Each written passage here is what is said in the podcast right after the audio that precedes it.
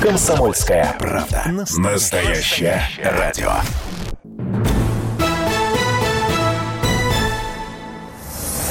Эксклюзив. Здравствуйте, я Александр Милкус, обозреватель «Комсомольской правды». Ровно пять лет назад была создана госкорпорация «Роскосмос». Сегодня мы разговариваем с ее генеральным директором Дмитрием Олеговичем Рогозиным. Дмитрий Олегович, вот э, пять лет Роскосмосу. Госкорпорация Роскосмос. Давайте все-таки для начала определимся э, и, и объясним нашим слушателям, а что изменилось после того, как э, федеральное агентство превратилось в госкорпорацию. Мы до сих пор, вот как раньше называли, вот Роскосмос решил, Роскосмос отправил, Роскосмос запустил. Так и происходит. Ну вот видите, в чем дело. Разница, конечно, огромная, существенная разница. А, дело в том, что а, раньше ситуация была такая. Существовало Министерство общего машиностроения, МОМ, да, в Советском Союзе, а, которая выступала в качестве заказчика а, для космических программ и одновременно отвечала за выделение бюджетного финансирования из бюджета СССР а, на те проекты, которые осуществлялись предприятиями космической промышленности. Но надо иметь в виду, что в силу значимости этой отрасли для страны, лидеры э, этой э, промышленности, такие как Сергей Павлович Королев, там, Глушко и так далее, они были людьми, ну, скажем так, точно не просто руководителями отдельных предприятий. Это были, по сути дела, такие люди-звезды, которые имели возможность самостоятельно, напрямую, даже через голову Министерства общего настроения, решать вопросы в различных министерствах, в советском правительстве, в ЦК КПСС, напрямую общались с генсеком. А, вот в чем значит, отличие. И именно поэтому часто ракетно-космические фирмы, такие как э, корпорация «Энергия», значит, или энергомаш и так далее, они формировались как самодостаточные структуры и часто соперничали даже друг с другом. Именно поэтому не было, по большому счету, вот такой широкой кооперации по отдельным проектам а, в рамках всей советской ракетно-космической промышленности. И вот это наследие, оно перешло уже э, после 91 года к Российской Федерации.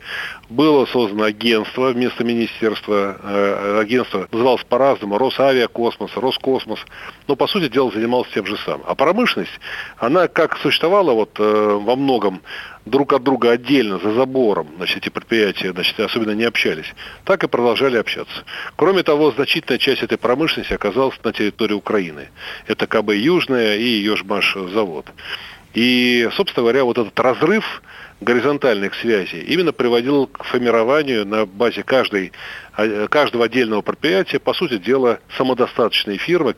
По сути дела, в нашей стране существовало несколько ракетно-космических отраслей, друг с другом э, мало общавшихся. Даже предприятия, например, ракетного двигателестроения подчинялись разным фирмам. И вот тогда где-то года, наверное, с 2013 началась актив, активная дискуссия и у президента в его окружении, и в правительстве Российской Федерации, и в самой ракетно-космической промышленности. Нужно ли поменять саму систему управления этой сложной отраслью? Примерно 6 лет тому назад, наконец-то, точка зрения о необходимости формирования госкорпорации возобладала. Я тогда говорил с президентом на эту тему. Э, удалось его убедить, было принято решение, соответствующее поручение было дано правительству, коллегии военно-промышленной комиссии. Мы стали готовить отдельный закон о госкорпорации Роскосмос, который э, э, вот существующую уже структуру. И надо иметь в виду, что над госкорпорацией Роскосмос нет никакого министерства. То есть она сама, госкорпорация, ее центральный аппарат выполняет функции главного распределителя бюджетных средств, э, главного по сути дела, стратега, который предлагает правительству пути развития отрасли на будущее.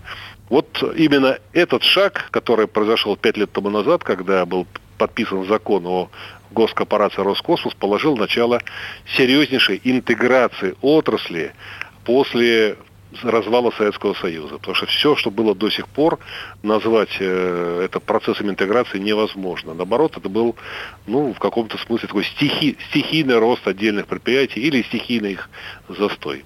Да, ну вот о, стратегии э, на будущее хотелось чуть, позже поговорить. А сейчас у меня такой вопрос. Э, вот первый год, прошлый год, это первый год без аварийных пусков, по-моему, впервые за 16 лет. Можно ли говорить, что вот этот результат, это вот как раз, может быть, первый результат э, развития госкорпорации? Я считаю, что надо сделать все, чтобы эту тенденцию сохранить. Мы очень хотели бы и дальше жить вот развиваясь так, чтобы избегать аварий. Хотя, честно говоря, застраховаться от них невозможно, потому что космос ну, ошибок ну, не прощает. Техника, да. Это самая сложная техника, которая вообще существует в мире. Ничего сложнее нет. И есть еще одна специфика э, аварийности именно в космической промышленности. Если у вас произошла авария с каким-то, не знаю, там, электровозом, да, или с танком, или даже с самолетом, все равно вы на Земле сможете оценить, что произошло, найти причину, докопаться до истины. А когда авария происходит в космической космическом пространстве, и эта техника, отказавшая, либо сгорает в плотных слоях атмосферы, либо она остается на орбите, но не функционирует, вы можете идти по пути, как докопаться до истины, только исследуя и анализируя телеметрические данные. То есть это, по сути дела, виртуальная модель поиска причины. А если вы до причины не докопаетесь, то у вас нет ни малейшей гарантии, что это не повторится вновь. Вот это как раз особенность э, ракетно-космической промышленности и особенность, которая накладывает печать на всю политику по обеспечению качества и надежности космической техники. Значит, хотели бы мы выйти на совершенно иное качество? Безусловно. И могу сказать только одно, что единая техническая политика, которая сквозным таким техническим редактированием пронизывает э, все коллективы, работающие в Роскосмосе, это около 200 тысяч человек, только это может привести к тому, чтобы выработать единые стандарты качества и тем самым улучшить э, показатели надежности. Дмитрий Олегович, вот э, один из, э, ну, меряются страны, да, или там эксперты, э, говорят, что один из показателей – это количество пусков, которые совершают в стране там, в течение года. А вот на ваш взгляд, это, это, это нормальный показатель? Потому что, на мой взгляд, спутники становятся легче, ракеты надежнее, и то, что раньше выводилось одной ракеты, один спутник, да, теперь может 10 спутников выводиться одной ракетой. И, наверное, это не всегда точный показатель того, как развивается космическая отрасль? Или, может быть, я не прав? Вы знаете, количество пусков связано с необходимостью выведения на различные орбиты э, конкретных космических аппаратов, или, как мы говорим, полезной нагрузки. Значит, если вы имеете дело, например, с космическими аппаратами, которые недолго живущие, а имеющие ресурс, там, скажем, один год, ну, как, например, скажем, в советское время, а вообще в те времена еще, в те десятилетия, надежность электронной компонентной базы, микроэлектроники была невысока. И надо иметь в виду, что космический аппарат, он на 95% состоит из этой микроэлектроники. Естественно, в условиях радиации в космическом пространстве, в условиях, когда э, эту электронику атакует, в кавычках, тяжелые частицы, разрушающие э, вот эти э, связи внутри микроэлектронного оборудования, то, конечно, в этой ситуации ресурс а, жизненный ресурс этих космических аппаратов был намного меньше. Поэтому их замена требовала больше частоты запусков. Ну, конечно, если вы запускаете скажем, орбитальную группировку, ну, например, ГЛОНАСС, и спутники живут на орбите не 3 года, как раньше, а 15 лет, то очевидно совершенно, что арифметика такова, что пусков для обновления этой группировки должно быть намного меньше. Это первое.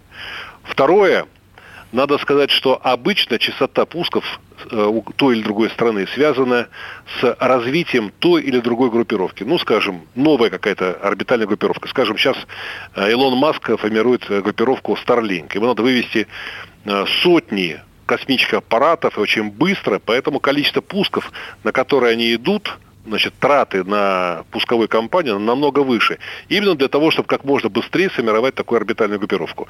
А у страны, у которой есть какая-то орбитальная группировка, и она лишь требует лишь только освежения, то есть обновления, то количество пусков будет намного меньше. Поэтому, конечно, это показатель, но совершенно никоим образом не характеризует э, деятельность э, той или иной страны, потому что в разные периоды разные страны по-разному имеют э, различное число пусков. Скажем, в Советском Союзе мне рассказывали, сторожилы на Байконуре запускали до 100 ракет в год.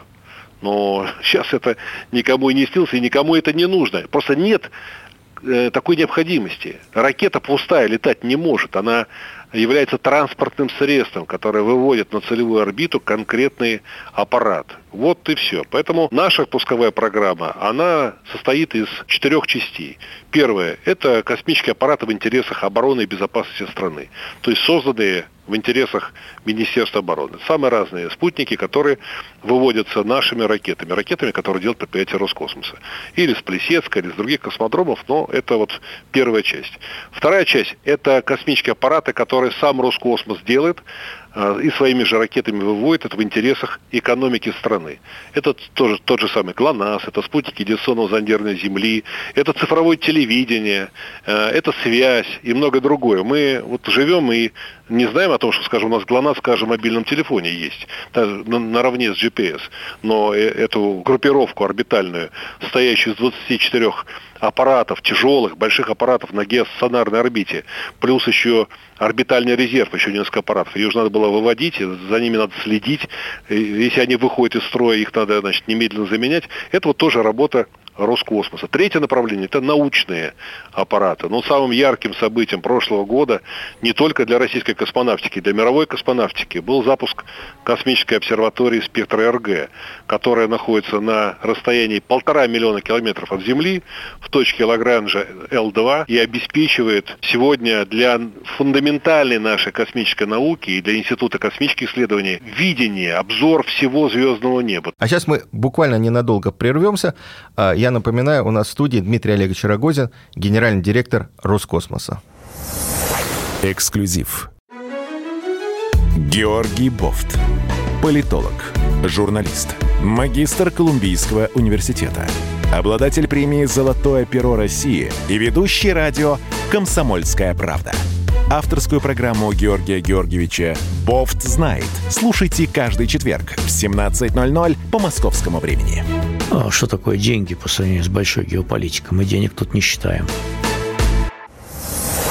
Эксклюзив. Мы продолжаем наш разговор с Дмитрием Рогозиным, генеральным директором госкорпорации «Роскосмос». Что у нас э, с пилотируемой программой э, лунной, да? Какие у нас отношения с Америкой? Я, кстати, недавно с интересом и с удивлением прочел, что, несмотря на декларацию вот этой лунной программы у НАСА, у НАСА сократили бюджет этой программы, кстати, тоже. То есть, э, мне кажется, что больше деклараций будет, чем все-таки реальных новых шагов по освоению Луны. Я могу сказать только одно, что движение человечества в дальний космос, оно необратимо. И, конечно, Луна – это ближайший значит, объект, э, который должен быть изучен, и должны на Луне от, быть отработаны все технологии. Ну, мы их называем там, технологии лунного лифта. То есть это лифт, смысл его в том, чтобы создать посадочно-взлетный модуль. Он и называется лифтом, ну так, на, на жаргоне э, наших ракетчиков. Это, по сути дела, Э, аппарат, который отделяется от э, корабля, который находится на лунной орбите, обеспечивает безопасную мягкую посадку на Луну, потом по окончании миссии взлетает с поверхности Луны и дальше, выходя на орбиту Луны, производит стыковку с кораблем и разгон и дальнейший отрыв э, от орбиты Луны, возвращение на второй космической скорости Э, на Землю. Вот, собственно говоря, технологии сложнейшие, потому что они связаны прежде всего с обеспечением безопасности экипажа. И, конечно, так или иначе, покорение дальнего космоса или хотя бы исследование дальнего космоса начнется с Луны. Вот в каких формах? Для американцев это больше такой политический проект. Недавно был брифинг НАСА для участников на Международной космической станции, были там и наши представители, слушали внимательно выступление главы НАСА. Ну, собственно говоря, мы наблюдаем отход наших американских партнеров от тех принципов сотрудничества и взаимоподдержки, которые сложились при сотрудничестве Международной космической станции. Они рассматривают свою программу не как международную, а как, ну, похоже на НАТО. То есть есть Америка, Америка превыше всего, все остальные должны помогать и платить. Вот, честно говоря, нам участвовать, конечно, в таком проекте неинтересно.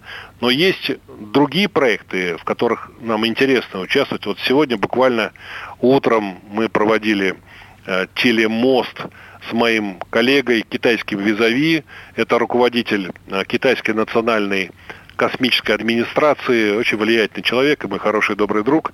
И вот сегодня мы договорились о том, чтобы начать э, первые шаги навстречу друг другу именно по определению контуров и значения лунной научной базы. И я не исключаю того, что этот проект будет, безусловно, открыт для всех желающих, в том числе для американцев, но э, инициатива здесь может быть именно за Россией и Китаем. Китайцы сильно выросли последние годы, мы с уважением относимся к их результатам, и, в принципе, для нас это сейчас достойный партнер. Поэтому э, эти проекты, они очень дорогие, э, полеты на Луну, на Марс и так далее. И здесь, конечно, важно, чтобы человечество могло реализовывать эти проекты сообща, разделяя и ответственность, и финансирование. Поэтому вот э, э, хочу сказать, что первые шаги в сторону лунной программы, безусловно, есть. Сейчас пока у нас работают так называемые наши космические разведчики, это посадочные аппараты, они должны исследовать место для будущей лунной базы, определить оптимальные места. Мы вот для себя определили, это Южный полюс Луны, и именно в 2021 году туда полетит Луна-20 5. Но в дальнейшем, по мере создания э, мощнейших ракет, ракет сверхтяжелого класса, это 27-28 год, соответственно, появится транспортная система, то есть инструмент, ракета, способная доставить туда тяжелый защищенный от радиации корабль. Ведь э, тем, кто будет работать на Луне и строить лунную базу, этим экипажам будущих миссий надо будет находиться в условиях гораздо более агрессивных, чем те, в которых работает экипаж Международной космической станции. Дело в том, что МКС летает на высоте меньше 400 километров, и это геомагнитное поле, то есть магнитное поле Земли, которое само защищает от излишней э, радиации э, значит, человека. А вот уже на Луне такого, такой защиты не будет. Поэтому там, конечно, корабль, который доставит экипаж и сама лунная база должны быть максимально защищены, чтобы не подвергать человека дополнительным рискам. Поэтому это сложнейшие проекты, но э, мы обречены на то, чтобы их реализовать. Это очень интересно и для молодого поколения инженеров, конструкторов, и для нового поколения космонавтов. А, ну а дальше, естественно, это, конечно, покорение планет Солнечной системы. Но там уже на химических двигателях, на традиционных ракетных двигателях, будь то кислород, керосин или значит, э, водородный двигатель, туда уже не долетишь. Тяжелому кораблю туда не долететь. Это путь к развитию ядерной космической энергетики, и только такого рода Э, мощный, мощный потенциал э, двигателей, который дает э, значит, возможности для работы ионовых двигателей. Только это позволит кораблю достичь планет Солнечной системы, и, а может быть в будущем даже вырваться за пределы Солнечной системы. Но это далекое будущее. Ну, да. Первые шаги, первые шаги по Луне. Вот считайте, в течение этого ближайшего десятилетия будут сделаны всеми ведущими странами, и я надеюсь, что Россия и Китай себя проявят достойно. То есть нужно ли понимать, что идет разговор, хотя предварительный, о возможном кооперации и лунном проекте между Россией и Китаем? Понимаете, в чем дело? Я еще раз говорю. Здесь, э, когда вы оцениваете партнера, вы должны исходить из некоторых моментов. Первое – это политические риски. Сегодня отношения между Россией и Китаем очень хорошие и на уровне наших президентов, и на уровне э, политического руководства в целом, конкретных министров. Я сам, э, работая в правительстве, возглавлял, был сопредседателем э, комиссии, которая обеспечивала вот такого рода контакты между правительствами наших стран, России и Китая, я могу сказать, что, безусловно, это наименее проблемное направление вот в, в международной деятельности такой. Хотя Китай, конечно, гигантская страна, сосед, это всегда создает риски соседства с такой великой страной. Но, еще раз говорю, пока мы видим, что э, политических рисков для взаимодействия или, скажем, там, мы не прогнозируем какие-то осложнения на будущее десятилетия в, в отношении с Китаем. Это первое. Второе, это, конечно, техническая сторона дела. То есть это способность партнеров быть адаптированными друг к другу, на, э, исходя из собственного технического уровня. Что-то у нас получается лучше, чем у наших китайских коллег. Где-то они вырвались вперед. Но синергия здесь абсолютно возможна. Китай тоже сейчас ведет разработку своих Э, ракет сверхтяжелого класса, своего корабля, достаточно откровенно с нами значит, делится информацией. Мы в курсе их планов, они в курсе наших планов.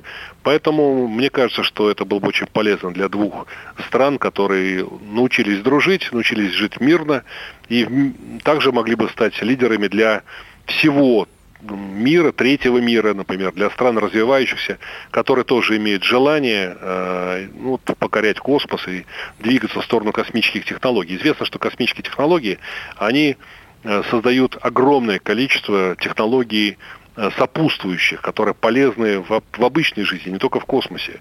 Да и одно рабочее место, которое создается в космической отрасли, автоматически создает 9 рабочих мест в смежных отраслях. Поэтому Китай, да, безусловно. Но при этом я еще раз хочу сказать, европейцы тоже наши э, надежные партнеры. Скажем, миссия «Экзомарс», которая сейчас из-за пандемии перенесена на 22 год, она, по сути, российская европейская. И здесь полная кооперация у нас с ведущими европейскими космическими компаниями. С Соединенными Штатами при всем том, что происходит в наших отношениях на глоб... в таком глобальном смысле, космос остается очень важным э, мостом взаимодействия. Я поддерживаю свои дружеские отношения с моими э, партнерами в Соединенных Штатах Америки. И прежде всего с моим э, визави, значит, Бренденстайном, который возглавляет НАСА. У нас с ним постоянный контакт, обмен нашими специалистами. Мы все вопросы, которые возникают на МКС решаем совместно. И думаю, я надеюсь, что это сотрудничество сохранится дальше будет в меньшей степени подвержено влиянию вот дурной политической конъюнктуры, которая, к сожалению, сегодня идет из Вашингтона. А, Дмитрий Олегович, вот вы э, сказали про «Экзомарс», по проекту, он перенесен действительно на 22 год, но в этом году буквально э, вот в течение ближайшего месяца должны отправиться на Марс и два ровера, американский и э, китайский, и на орбиту Марса должны, должен отправиться спутник Объединенных Арабских Эмиратов. Вот как они смогли в период пандемии все-таки это все сделать, да, и, и вот такую флотилию отправить, а мы опять э, перенесли. Ну, я могу дать ответ на этот вопрос. Здесь ничего такого нет, э, понимаете, какой-то там тайны в этом деле. Наш проект э, «Экзомарс», он вырос из европейского проекта. То есть изначально это был европейский проект. Но когда американцы вышли из проекта «Экзомарс», Россия несколько лет тому назад не помню точно, это 20, э, какой-то, по 11 год или 12 год, э, приняла решение подставить плечо и обеспечить и тяжелые ракеты, этот проект, и обеспечить нашим посадочным модулем и так далее. Первая миссия прошла успешно. Я хочу сказать, что Экзомарс это не только вот то, что мы, то, о чем мы сейчас поговорим. В 2016 году ведь уже Экзомарс, первый этап был осуществлен. И сейчас на орбите Марса находится европейский аппарат с российскими приборами. Там посадочный модуль, э, значит, разбился, европейский, значит, о поверхность Марса, но орбитальный аппарат летает, и поэтому экзомарс уже реализован. Естественно, из-за того, что финальная сборка аппарата проходила на территории Италии, а Италия, мы знаем, как она подверглась какому, значит, такой, так сказать, агрессии этого вируса, эти предприятия просто физически встали работа была прервана. И она могла бы быть доделана, эта работа, значит, э, где-то в сентябре, в, в начале октября. Но есть такое понятие «пусковое окно». Оно возникает раз в два года, и мы только тогда можем отправлять аппараты в сторону Марса. Что касается остальных миссий, вы правильно сказали, это миссии национальные. То есть там контроль был самого государства, одного государства. Они не участвовали в кооперации с другими партнерами и не зависели от той ситуации, которая сложится у, у этих партнеров. Перерыв на новости и на рекламу. Я, Александр Милкус, мы разговариваем с Дмитрием Рогозиным, главным по Роскосмосу. Эксклюзив. Радио «Комсомольская правда» — это настоящая музыка. А я хочу, как ветер петь и над землей лететь. Настоящие эмоции. Это фиаско, братан. И настоящие люди. Я мечтал быть космонавтом с детства. Это счастливый мальчишка своего детства, потому что я осуществил свою мечту. Радио «Комсомольская правда». Живи настоящим.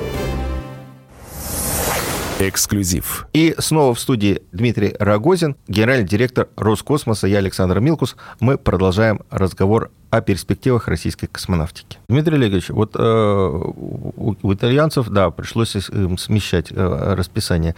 А сейчас у нас сложная ситуация по э, коронавирусу на Байконуре. Были отправлены, да, по-моему, два борта э, медиков из Федерального медико-биологического агентства. Роскосмос очень сильно помогает.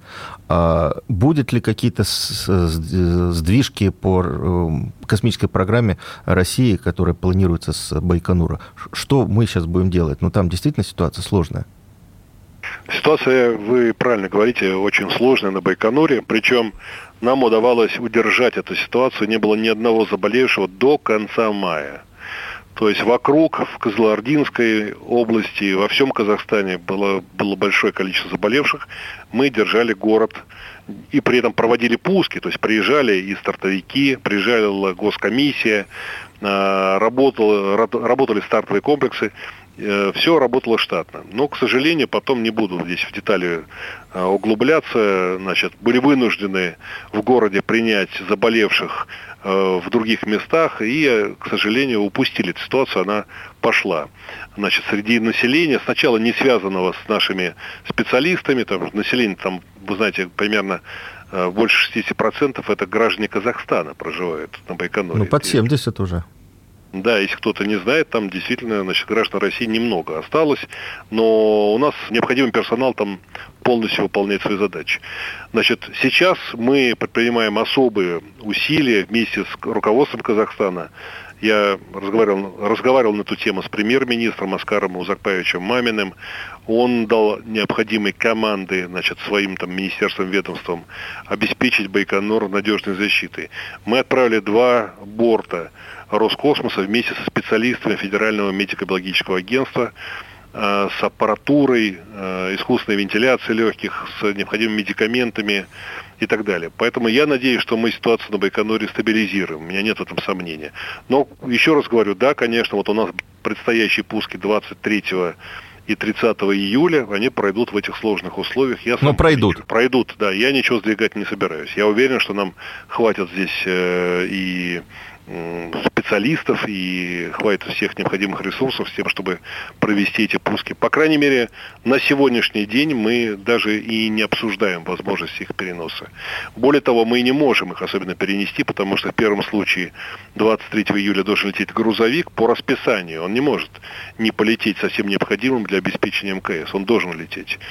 30 июля у нас э, должен лететь «Протон», тяжелая ракета, которая должна вывести два спутника связи, которые тоже необходимы для планового обновления значит, орбитальной группировки. Значит, в августе у нас намечен пуск также с Байконура. Космодром работает, и здесь еще раз говорю, да, конечно, ситуация непростая. Она непростая везде в Казахстане были вынуждены сейчас вообще принять решение фактически о возобновлении жестких карантинных мер. Поэтому сколько Байконур не, не был значит, а, неким островком благополучия да, значит, в этом бушующем море эпидемии, ну, так или, иначе, так или иначе должно было произойти. Поэтому произошло то, что было неминуемо. Хорошо, что хоть до конца месяца мы сохраняли это, такую стабильную ситуацию. Попытаемся сделать все, чтобы справиться с ней. Я так понимаю, что вот как раз следующий пилотируемый пуск, который будет осенью, там э, уже не двойная, а тройная система дублирования, то есть будет основной экипаж, дублирующий и резервный, для того, чтобы вовремя все-таки отправить смену на Международную космическую станцию. Это, наверное, я не знаю, впервые так, такая вот ситуация, когда три экипажа готовятся к старту. Я, я, считаю, я считаю, что эти меры абсолютно обоснованы. Мы не можем рисковать, и поэтому делаем все для того, чтобы иметь полную гарантию стабильности обеспечения международной космической станции. Что бы там ни говорили э, в СМИ или наши американские коллеги, они лишь только в самом начале испытания своих новых пилотируемых кораблей.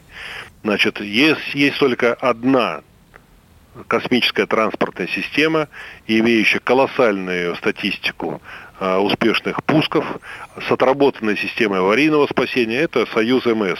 Нравится это кому-то, не нравится, но это правда.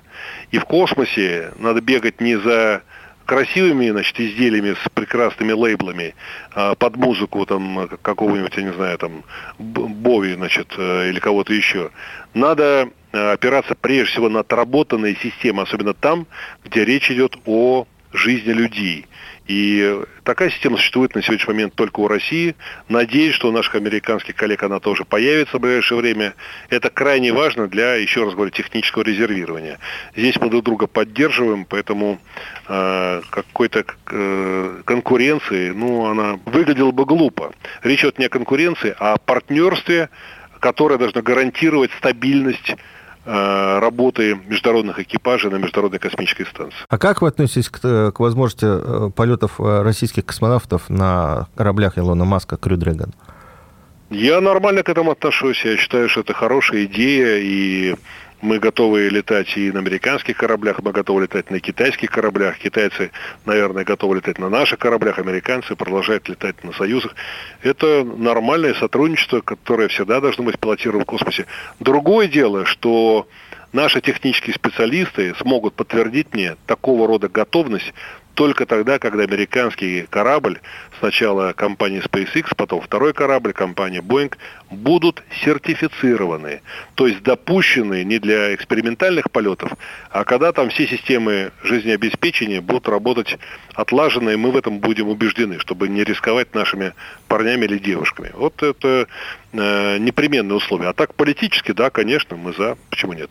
Кстати, а когда полетит Анна Кикина, наша единственная космонавтка, член отряда космонавтов? Она стоит у нас в плане на ближайшие два года. А, Дмитрий Олегович, еще есть вот хорошая новость как раз к пятилетию.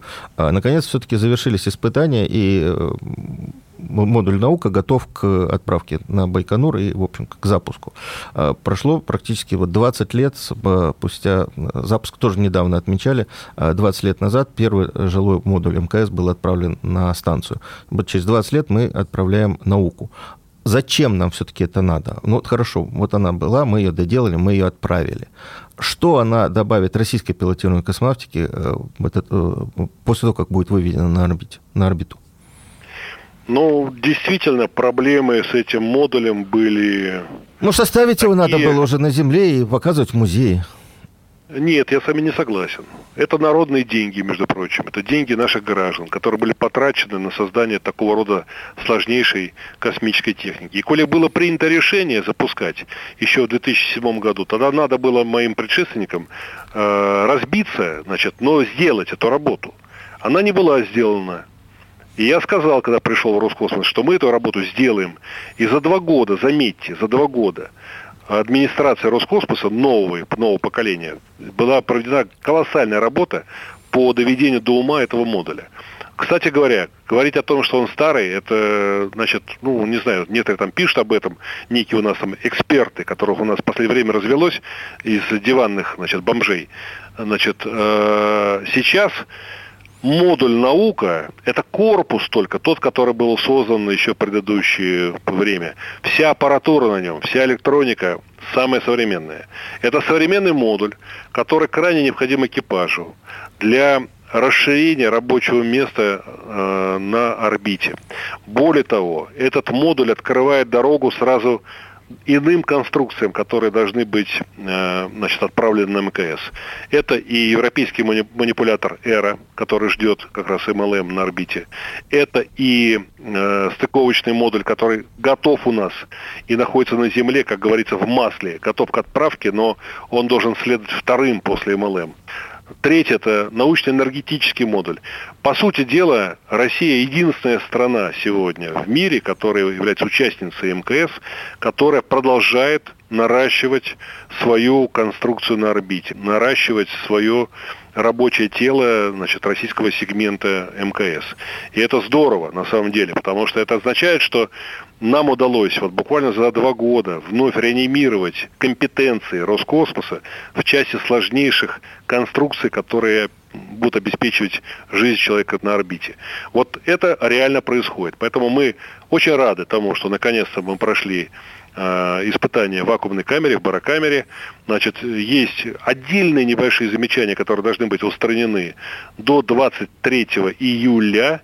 И я надеюсь, что в этот день э, модуль уйдет на Байконур. Дальше с ним уже продолжит работу корпорация «Энергия», уже готовя его к пуску. А дальше пуск, сложный пуск, потому что мы давно не запускали таких гигантских конструкций, значит, к МКС. У нас, э, ну, те люди, которые этим занимались в 90-е годы, они давно уже ушли, не работают в отрасли. Поэтому новому поколению придется этим заниматься. Более того, это потребует сразу, сразу несколько выходов в открытый космос нашего экипажа, которые должны будут обеспечить дальнейшую стыковку всех систем, кабельных э, систем, значит, между станцией и новым модулем. То есть это сложнейшая операция, но мы сдвинули этого диплодока с горы. И я очень рад тому, что это хороший результат. Конечно, это еще не пуск и не стыковка, но уже дело пошло. Этот долгострой фактически Ну, сдвинулся, да, да. А да. скажите мне, все-таки 24 год, пока этот период э, рассматривается как э, период окончания работы МКС, а мы туда за три года до окончания будем отправлять что-то, какие-то свои модули. Может, надо было придержать и сделать модуль наука основой новой российской орбитальной станции? Ну, мы же сами не знаем, как дальше будет развиваться Международная космическая станция. Вполне вероятно, что это Лего будет снова разбираться на части, и э, те конструкции, которые выработали свой ресурс, они будут утилизированы, а те, которые имеют свой ресурс, они могут остаться. Вы не думали над этим подходом? Вот наши конструкторы думают над этим подходом. Буквально ненадолго прервемся. А, я напоминаю, у нас в студии Дмитрий Олегович Рогозин, генеральный директор Роскосмоса. Эксклюзив. Настоящие люди. Настоящая музыка. Настоящие новости. Радио «Комсомольская правда». Радио про настоящее.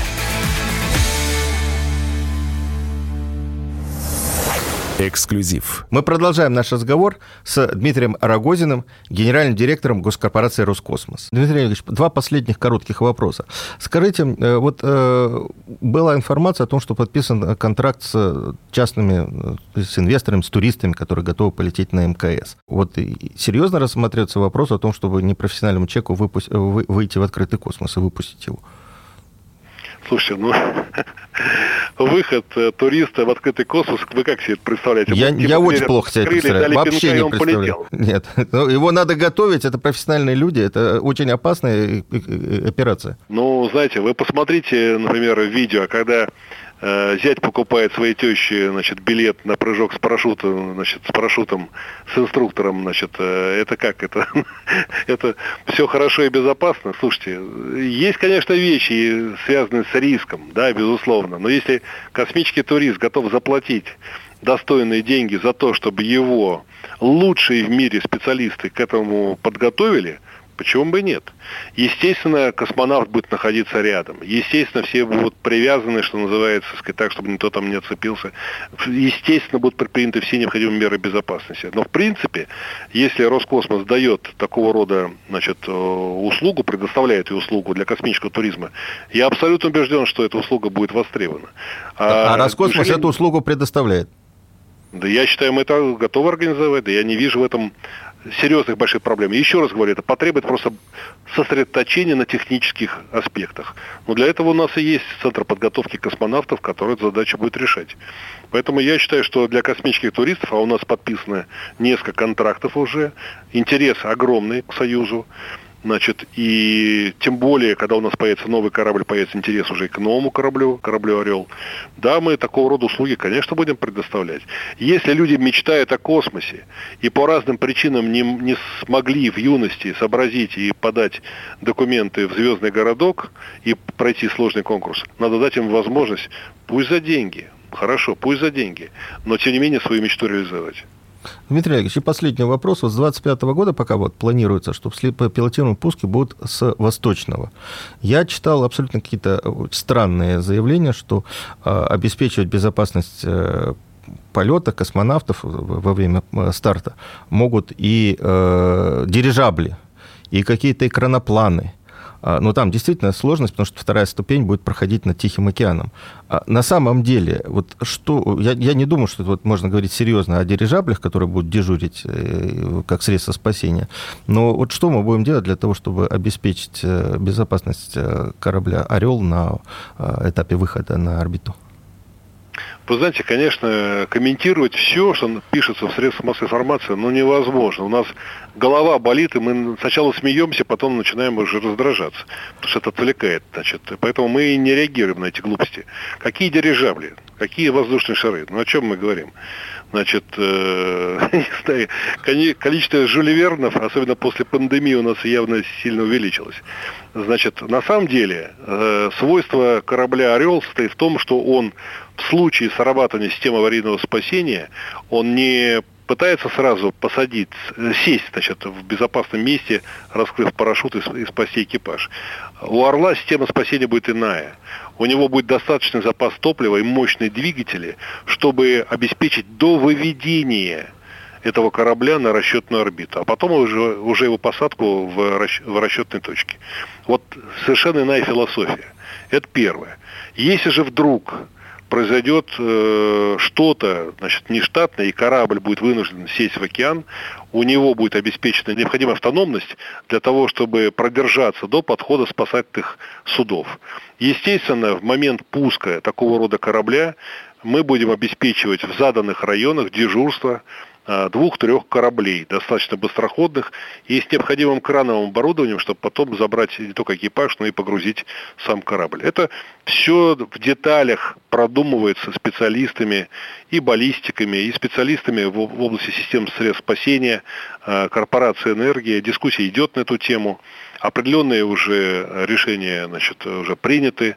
Э, работа идет, она развернута. Мы, вы знаете, там назначили главного конструктора Игоря Хамица, э, опытнейший человек, дали ему колоссальные полномочия, в том числе административные и финансовые. Работа будет реализована. Я, значит, не то что надеюсь, я не сомневаюсь в этом.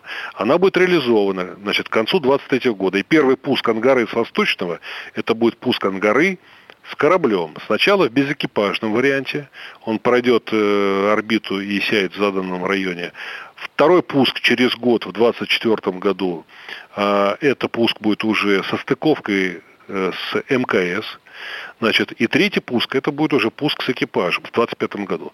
Отличие нашего корабля от кораблей тех, которыми сейчас так гордятся американцы, состоит в одной простой детали. Американские корабли будь то корабль SpaceX или корабль Боинга, это корабли лишь только для низких орбит. Это аналоги нашего Союза. Да, более просторные, более гламурные, но все равно аналог по техническим характеристикам корабля Союза МС значит, нашего, как мы говорим, там, э, дедушки, да, значит, старый конь, что называется, там, борозды не испортит.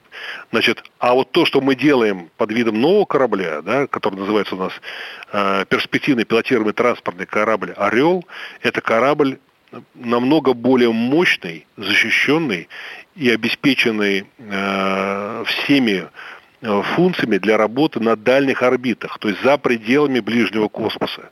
Это корабль, который может возвращаться в атмосферу Земли на второй космической скорости, гасить ее, входить в, эту, в эти плотные слои атмосферы значит, э, без риска быть изжаренным, да, спаленным в этой атмосфере. Это иного класса, это высшего класса корабль. Поэтому и работа, конечно, над ним идет очень плотная, жесткая, и мы не торопимся, а делаем ее планово. 23 год, вот будет носитель, будет и корабль. Все должно быть синхронизировано. Космодром должен быть построен в конце 22 года. Начинаем его испытания, я имею в виду Космодром 2. Восточный 2. Есть Восточный 1, он уже работает, а Восточный 2, вот этот под Ангару, он будет построен к концу 22 года, значит, 23 год испытаний и готовность к пуску. Ракета значит, Ангара будет к этому моменту должным образом испытана уже предыдущими пусками. Из 23 года начнется серийное производство.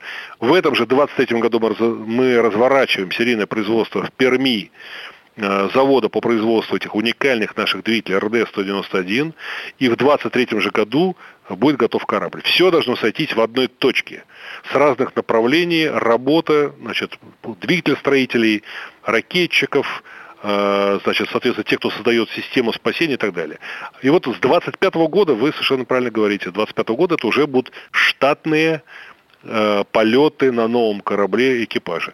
Но хочу сказать, что абсолютно уверен, что Союз МС еще послужит нам минимум лет 10. Поэтому первые годы мы будем чередовать полеты и Союза МС, и нового корабля. А новый корабль, он будет летать на МКС лишь для того, чтобы наработать ресурс безопасности, а уже штатная его ракета – это ракета сверхтяжелого класса. Это 28 год, и это уже полет к Луне на лунную орбиту. Это уже совсем другая история. Мы сделаем все необходимое для того, чтобы в определенных направлениях, даже имея меньшее финансирование, добиться лидерства в космосе. Мы будем бороться за лидерство. Спасибо большое, Дмитрий Олегович. Я уверен, что все у нас получится. А я даже и в этом не сомневаюсь. Спасибо вам за эфир. Да, спасибо. Эксклюзив. Настоящие люди. Настоящая музыка. Настоящие новости. Радио «Комсомольская правда». Радио про настоящее.